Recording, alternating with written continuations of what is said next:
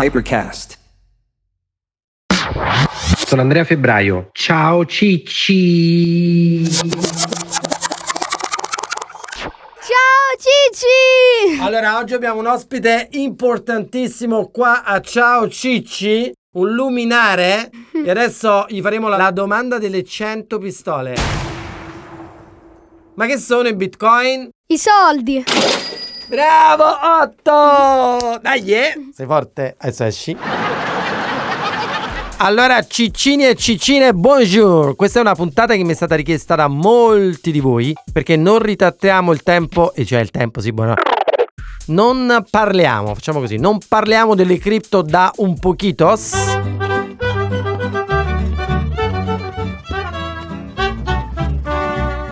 Voi state pensando che ce ne siamo dimenticati delle cripto? Perché c'è il crypto winter? Invece, absolutely not. Questa è una puntata di catch up, cioè riprendiamo un attimo il discorso cripto. Quindi ascoltate se non l'avete fatto, se siete entrati in Cicci da poco, ascoltatevi tutte le puntate dedicate alle cripto perché altrimenti non capirete una mazzarella di questa, perché c'è tutto un fil rouge. Allora, le cripto. Che sta succedendo con le cripto? Le cripto, come vi avevo già detto, stanno attraversando una fase di crypto winter, appunto. Cioè, quando si usa la parola winter messa o dietro davanti a qualcosa, vuol dire che le cose stanno andando a puttane. Ma vuol capire che bisogna cambiare sistemi? Bisogna espandersi, bisogna farsi quotare in borsa. Io ste cose non le so fare, le sai tu? Quindi c'è stato il periodo di winter dell'AI, cioè l'intelligenza artificiale da che c'era tantissimo interesse negli anni 60-70 sull'intelligenza artificiale, poi per 10-15 anni non ha mantenuto le promesse, è andato tutto a puttane, le persone se ne sono praticamente dimenticate e invece poi a poco a poco, a poco a poco, a poco a poco gli investimenti in intelligenza artificiale sono ripartiti fino ai giorni nostri con chat, GPT e cose del genere, OpenAI e via dicendo, che è la buzzword del momento, cioè tutti parlano di intelligenza artificiale. Asla IT raccomando stellare, rispondete passo. In passato c'è stato questo fenomeno del winter cosiddetto, anche per esempio per le droghe allucinogene, cioè l'LSD, la psilopigina, i funghetti magici e via dicendo. Negli anni 60-70 se ne parlava bene come sostanze miracolose che avrebbero potuto curare, si bisognava fare ricerca in questo e bla bla bla. Poi purtroppo ci sono stati dei casi negativi e c'è stato il periodo del psych winter per lunghi anni non si è più parlato delle droghe allucinogene a fin di bene, ma solo in termini negativi. Negli ultimi anni, a partire dalla fine degli anni 90 e poi il 2000, tanti scienziati si sono occupati appunto delle droghe allucinogene e adesso sono state un po' sdoganate per curare tutta una serie di cose, la depressione, PSTD e tutte queste robe qui. Con le cripto questo succede di frequente, cioè ci sono dei periodi in cui sembra andare tutto a puttane e sembra vicine a addirittura scomparire. E perché questo? Normalmente per una serie di fattori. Primo perché il prezzo delle cripto scende e quindi le persone se ne disinteressano perché i giornali iniziano a dire sono tutte truffe, bla bla bla. Oggi vi parliamo di beneficenza sospetta e poi perché ci sono effettivamente degli eventi negativi, quelli sì che sono delle truffe, che condizionano le persone e quindi le persone, si, se si può dire così, disinnamorano delle cripto. Gli eventi brutti, pensate che il Bitcoin ha perso circa il 60% del proprio valore nel 2022. Ci sono anche delle criptovalute come Solana, Terra che hanno perso molto di più, il 93% del valore, e c'è l'Ethereum che ha perso, mi sembra, il 67% del valore. Quindi in queste fasi qui che possono durare anche 2, 3, 4 anni di crypto winter, ovviamente che succede? Che i pochi che continuano a crederci poi possono avere benefici nel momento in cui in futuro la situazione si normalizza e le cripto tornano a salire. E diventa poi una grandissima opportunità, ovviamente per chi ci crede, nell'investire nelle fasi appunto di downturn, perché appunto sono le fasi in cui li puoi comprare le criptovalute a sconto, no? Saldi fino al 60%. Se pensate che adesso i bitcoin valgono il 60% di meno, vuol dire che rispetto a chi li ha comprati l'anno scorso, chi ne compra adesso li compra col 60% di sconto. Ovviamente però quando succedono questi fenomeni del winter, succedono anche perché ci sono delle cose che accadono che fanno diventare tutte le persone un po' pessimiste sul mondo delle cripto. Qual è la cosa che è successa adesso più scandalosa di tutte? È il collasso di FTX. C'è stato nel 2022 il collasso di uno dei più grandi exchange di criptovalute. Questo collasso è stato dovuto al fatto che il founder di questo exchange si è rivelato essere un truffatore. Cioè, questo tizio che cosa ha fatto? Era diventato un po' il paladino delle cripto. Rubo ai ricchi per dare ai ricchi. Perché insieme a Binance, che era il suo principale competitor, deteneva appunto uno degli exchange dove si compravano e scambiavano più criptovalute nel mondo. Questo exchange andava molto bene, lui era sulle prime pagine di tutti i giornali tipo Fortune, Forbes, eccetera, eccetera, eccetera. Ed era considerato un po' un paladino, cioè uno che voleva sdoganare le cripto, che faceva molta attività di lobbying presso appunto il Senato, il Parlamento americano, la Casa Bianca e via dicendo dicendo, per cercare di rendere le cripto mainstream, cioè per fare in modo che le cripto venissero utilizzate da tutti. Poi si è scoperto che questo era veramente un truffatore. Ecco perché io le dicevo che l'affare è che se adesso lei mi dà almeno la metà del compromesso che dobbiamo fare domani dal notaio, 200-300 mila dollari, e arriva prima, capito? E quindi che faceva? Faceva una cosa molto grave, cioè i soldi che le persone depositavano nel suo exchange, sia come cripto, sia come dollari, sia come euro, ma soprattutto come cripto, lui invece di tenerli separati e garantire il fatto che in qualsiasi momento le persone le potessero rientrare in possesso, lui li utilizzava per delle speculazioni. Aveva un fondo, un hedge fund che si chiamava Alameda Research. Lui che faceva? Faceva entrare i soldi dei risparmiatori che credevano nelle cripto nell'exchange e poi sotto banco utilizzava quei soldi per ripagare delle perdite che il suo fondo alla Meta Research faceva, che era un fondo che un hedge fund quindi faceva operazioni molto molto rischiose. In più, altra cosa problematica, lui aveva, come spesso succede in questi crypto exchange, aveva emesso una sua valuta proprietaria, in questo caso si chiama proprio FTX, e teoricamente tutta la liquidità del fondo doveva essere garantita la maggior parte proprio da questa criptovaluta. Ovviamente che è successo che questa criptovaluta è diventata poi carta straccia nel momento in cui l'exchange, il suo exchange ha avuto problemi. Non è detto che succeda esattamente lo stesso, ma c'è molta molta attenzione sul suo competitor, che poi è anche l'artefice del fallimento di FTX perché c'era diciamo una faida tra i due e a quanto pare anche Binance che ha emesso la propria criptovaluta sembra avere dei problemi di liquidità. Ora, per quale cazzo di motivo vi sto parlando di tutto questo? Voi potreste dire come al solito, sti cazzi Bene, perché in realtà ci sono due scuole di pensiero sulle criptovalute. Io vi dico la mia, vi dico anche quella delle persone che la pensano in maniera contraria a me, e anche persone molto famose e molto importanti, e poi lascio a voi decidere. Allora, il mio punto di vista è questo. Secondo me le criptovalute intese come Bitcoin, Ethereum, eccetera, eccetera, sono veramente una grandissima rivoluzione. Io sono un investitore appassionato di tecnologia, questo è il settore, è proprio il mio, quello della tecnologia, però io con le criptovalute le ho scoperte nel 2016 quando ho comprato gli Ethereum a 8 euro e sono poi arrivati fino a 4.000 dollari di valore le criptovalute presentano delle caratteristiche, soprattutto le criptovalute storiche, cioè bitcoin, ethereum e via dicendo, hanno delle caratteristiche particolari, cioè sono una tipologia di investimento con un rischio asimmetrico pazzesco. Cioè voi se investite in criptovalute c'è il rischio forte che perdiate tutti i vostri soldi, ma potete perdere al massimo i soldi che avete messo. Cioè se ci avete messo un euro, 10 euro, 100 euro, al massimo potete perdere 1, 10 o 100.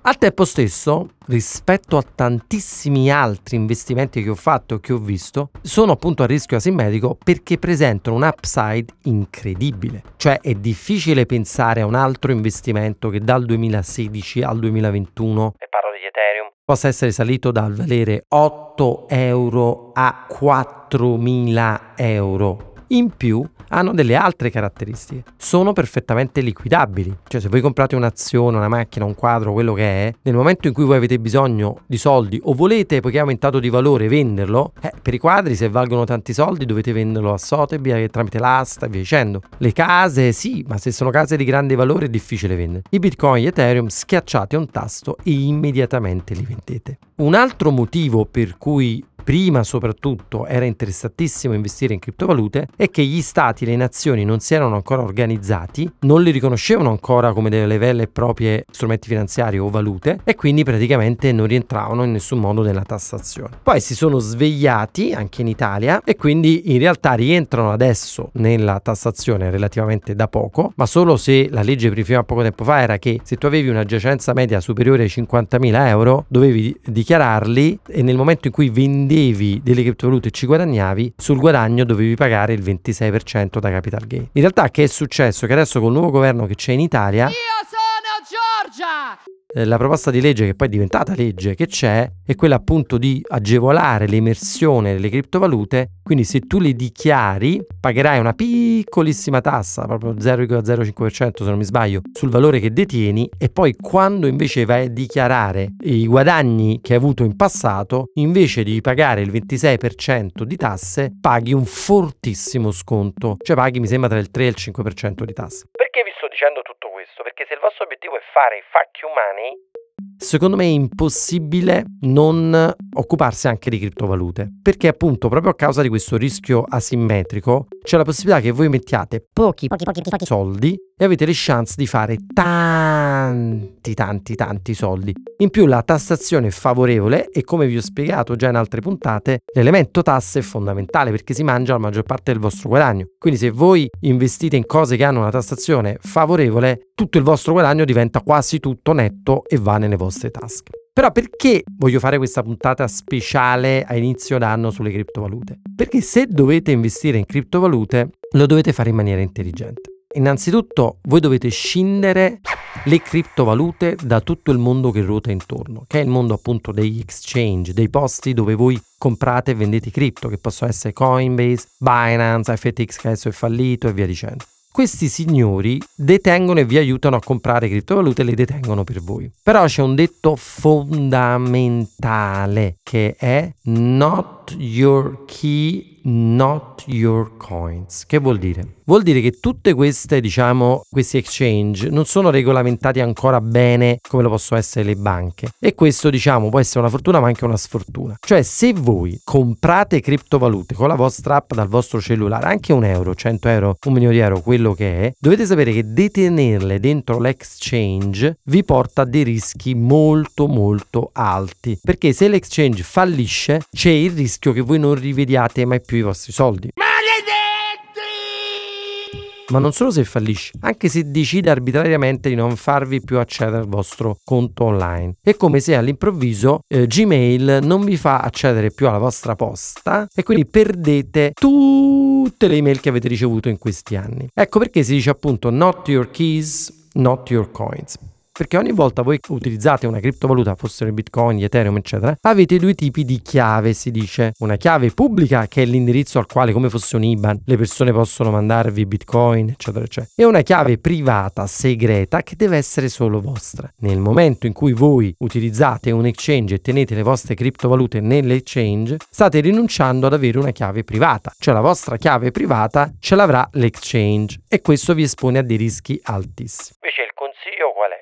Il consiglio è di utilizzare sempre quelli che in gergo si chiamano dei cold wallet. Che sono i cold wallet? Si differenziano appunto dagli hot wallet che sono quelli dei exchange. Sono dei strumenti che vi permettono di tenere le vostre criptovalute come se fosse una cassaforte, una cassaforte che vi portate appresso. Cioè questi hard wallet spesso si presentano come dei quasi delle chiavette USB. Voi le infilate nel computer, seguite la procedura che vi dicono e spedite le vostre cripto all'interno di questo cold wallet in modo tale che nessuno vi può inculare le criptovalute. Cioè le criptovalute sono le vostre, voi avete sia la chiave pubblica che la chiave privata e nessuno le può prendere. Voi vi starete chiedendo, ok, ma se poi perdo la chiavetta USB e i miei bitcoin sono diventati 10 milioni, che fanno? Me lo piglio per culo? Domanda giusta e lecita. In passato sì, succedeva questo, ve lo prendevate nel culo. C'è gente che ha perso milioni, se non centinaia di milioni di euro e dollari in hard disk buttati nel cesso. C'è la storia famosissima di uno che ha fatto causa a un piccolo paesino perché voleva assolutamente entrare nella discarica e riprendere l'hard disk o i bitcoin non gli hanno fatto riprendere. Ma oggigiorno questo non succede quando usate una chiave cold wallet. Perché? Perché avete la cosiddetta seed phrase, cioè una frase lunga 26 parole, che vi permetterà di accedere ai vostri fondi anche se avete perso la chiavetta. Cioè ne comprate una nuova, la reinizializzate, la mettete nel computer e ripartite. Le migliori al mondo sono francesi e sono prodotte da una società che si chiama Nano. Ne ha fatte di recente alcune ottime. Come funziona? Addirittura voi quando le mettete il computer ci trasferite dentro le vostre criptovalute sono proprio protette, nel senso che sono anche scollegati al wifi per impedire agli hacker di entrare dentro e via dicendo. Dopo le tenete in qualche parte nascosta, vi conservate la vostra seed phrase e siete a posto. Cosa importante, Prima c'era un problema nel fare così perché come sapete alcune criptovalute vi permettono di fare staking e di guadagnare un interesse passivo senza fare un cazzo e molti si chiedevano vabbè ma se ce l'ho nella chiavetta come cazzo faccio a guadagnare questo interesse visto che non è nell'exchange? No, queste di ultima generazione vi permettono di fare anche questo. Allora io, Andrea Febbraio, dico che per quanto mi riguarda investire in criptovalute è fondamentale. Cioè tu un po' di tuoi soldini li devi investire in criptovalute perché non ti capiterà mai più, secondo me, mai nella vita di avere la possibilità di accedere a un'opportunità di guadagno potenziale così grande a fronte di un rischio che può sembrare alto, ma il peggio che ti succede è perdi i tuoi soldi. Però capite insieme a me, se voi avete 100 euro e non sono gli unici vostri 100 euro e vi comprate criptovalute tipo Ethereum con 100 euro, le chance che da 100 euro passino a 4.000 euro o a 40.000 euro o a 4 milioni di euro, magari in 10 anni, ci sono, sono chance che esistono. Quello che può succedere è che perdiate i 100 euro, ok? Ma a fronte del rischio di perdere 100 euro, io sono disposto a correre questo rischio se il mio guadagno potenziale è un miliardo o un milione. Ma qua non c'entra in gioco come molti dicono la lotteria, uno schema Ponzi, eccetera, eccetera. No, assolutamente no, perché non è dovuto al caso il fatto che nel corso del tempo le criptovalute aumentino di valore, del fatto è la limited supply, cioè che c'è un quantitativo basso di bitcoin, se più persone aderiscono e li comprano il prezzo tenderà a salire. Chi è che invece la pensa in maniera diversa? Gli investitori tradizionali, tra cui quello a cui abbiamo dedicato una puntata, Warren Buffett ad esempio, che è un genio, pensano che i bitcoin e le criptovalute in generale facciano veramente cagare. Cioè lui utilizza termini proprio massimo dei termini dispregiativi, tipo rat poison, veleno per topi. Perché questo però? Perché ci sono degli investitori che dicono che loro investono solo in cose che hanno un valore intrinseco tangibile. Viceversa, eh, Warren Buffett dice: questi cazzo di bitcoin fanno cagare perché non hanno nessun valore se non il fatto che domani qualcuno li deve voler comprare e tu speri che il fatto che qualcuno domani li compra aumentino il valore oggi dei tuoi bitcoin, ma intrinsecamente non hanno nessun valore da un certo punto di vista potrebbe anche essere vero, ma ci sono tante altre cose, tanti altri investimenti redditizi che hanno le stesse caratteristiche. Per esempio, l'oro. Cioè l'oro nel mondo, se vi andate a vedere quanto è l'oro nel mondo, è pochissimo, perché l'oro è un materiale scarso. Che cazzo ci fai con l'oro? Pochissimo. Giusto il 10-20% dell'oro è utilizzato per fare gioiello a un utilizzo reale. Il terzo sono lingotti che vengono utilizzati come investimento. Warren Buffett odia l'investimento in oro dice che è una cagata esagerata. Eppure con l'oro, se vi andate a vedere il valore dell'oro nel corso del tempo, si può guadagnare, esattamente come si può guadagnare con i bitcoin. Francobolli da collezione, opere d'arte. Se io mi compro un Van Gogh e l'ho pagato un milione e quel Van Gogh poi viene un giorno messo all'asta per 400 milioni, non è che il Van Gogh ha un valore intrinseco che vale davvero 400 milioni, è il pubblico che stabilisce che il valore di Van Gogh è 400 milioni. E quindi Warren Buffett non investe in oro, non investe in quadri, non investe in orologi, non investe in tutta una serie di cose. Non è detto però che quelle cose non vi possano far guadagnare soldi. Quindi aprite la testa, ricordatevi, not your key, not your coin. Comprate Bitcoin e Ethereum, compratene piccole quantità che vi potete permettere. Lasciate stare con Bitcoin sta a 20.000 euro, voi ne potete comprare anche un euro. Compratelo usando questi exchange tipo Coinbase, Binance, ma poi immediatamente trasferiteli su questi cold wallet tipo il nano e poi pazientemente aspettate. Ogni volta che avete un po' di soldini, ricordatevi di comprare sempre un pezzettino, un pochino di Bitcoin. È come se stesse mettendo da parte un granello alla volta, un lingotto d'oro che un giorno varrà tanto. Ascoltate me, un giorno un Bitcoin varrà un milione di euro. Per questa prima puntata dell'anno vogliamo far finire questa puntata col punto di vista sui bitcoin del nostro Cicillo. Cicillo, Cicillo, Cicillo, Cicillo, Buon anno a tutti ragazzi e grazie mille ad Andrea per la domanda. Perché una persona dovrebbe continuare a credere in Bitcoin? Beh, è molto semplice. Una volta che una persona capisce Bitcoin proprio in fondo per la libertà che ti dà, è difficile tornare indietro. Stiamo vedendo l'euro digitale che sta per arrivare, questa valuta dittatoriale che metterà molte restrizioni a tutti noi. Bitcoin vi permette di dire di no a tutto questo e di utilizzare una moneta che vi dà libertà. È poi chiaro che da un lato speculativo eh, uno magari vede un meno 60 60% e si spaventa, vende tutto, fa ah no, Bitcoin è morto. Bitcoin è stato dichiarato morto per diverse volte e comunque a me sembra ancora qui. Abbiamo avuto ribassi uh, peggiori e se siete spaventati da questo, beh, è normale, magari è il, è il vostro primo ciclo, appunto. Lasciate le notizie FAD um, dove sono, tappatevi le orecchie e sfruttate questo momento di ribasso di Bitcoin per accumularle un pochettino. Poi la caduta di FTX non, non, mi ha stupito per niente, anzi prima o poi succederà anche a Binance e Coinbase e per questo voi dovete assolutamente togliere tutti i vostri Bitcoin dagli exchange perché voi state comprando una promessa, non state comprando veramente Bitcoin finché non li levate da lì. Poi, eh, per quanto riguarda appunto questo meno 60%, ragazzi, stiamo parlando dell'asset più performante degli ultimi 10 anni. Se voi volete veramente proteggere la vostra ricchezza e proteggervi dall'inflazione a lungo termine, mm, questo non vi deve spaventare. Fate zoom out, guardate il grafico di Bitcoin negli ultimi 10 anni e semplicemente con le circostanze a cui ci stiamo avvicinando la domanda crescerà eh, sempre di più. Questo anche per il fatto del dimezzamento della ricompensa dell'halving. Bene, detto questo, non mi resta che dire ciao Cicci! Ciao Cicci!